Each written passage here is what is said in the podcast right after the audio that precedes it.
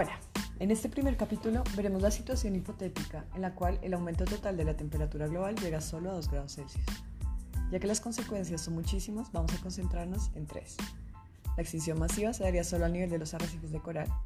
Se observaría un aumento del nivel del mar de varios metros y sería inminente el abandono de la región del Golfo Pérsico por calores insoportables. Esto, como te puedes dar cuenta, ya es una enorme pérdida.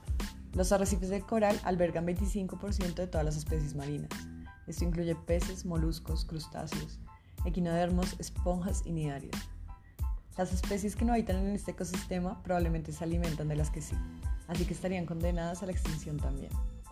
¿Te imaginas todos los mares sin delfines o ballenas, sin cangrejos o sin corales?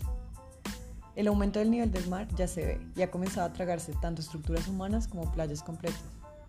Por último, en el Golfo Pérsico, el sol cegador del verano hace que el agua del Golfo se caliente y evapore, provocando picos de humedad. Esto, en conjunto con el calor en sí, lleva a unas condiciones en las cuales ni siquiera el humano puede sobrevivir. Estos tres ejemplos ya implican un desastre a largo plazo que desafortunadamente es nuestro escenario menos pesimista, y en el cual el número de refugiados climáticos es igual demasiado alto.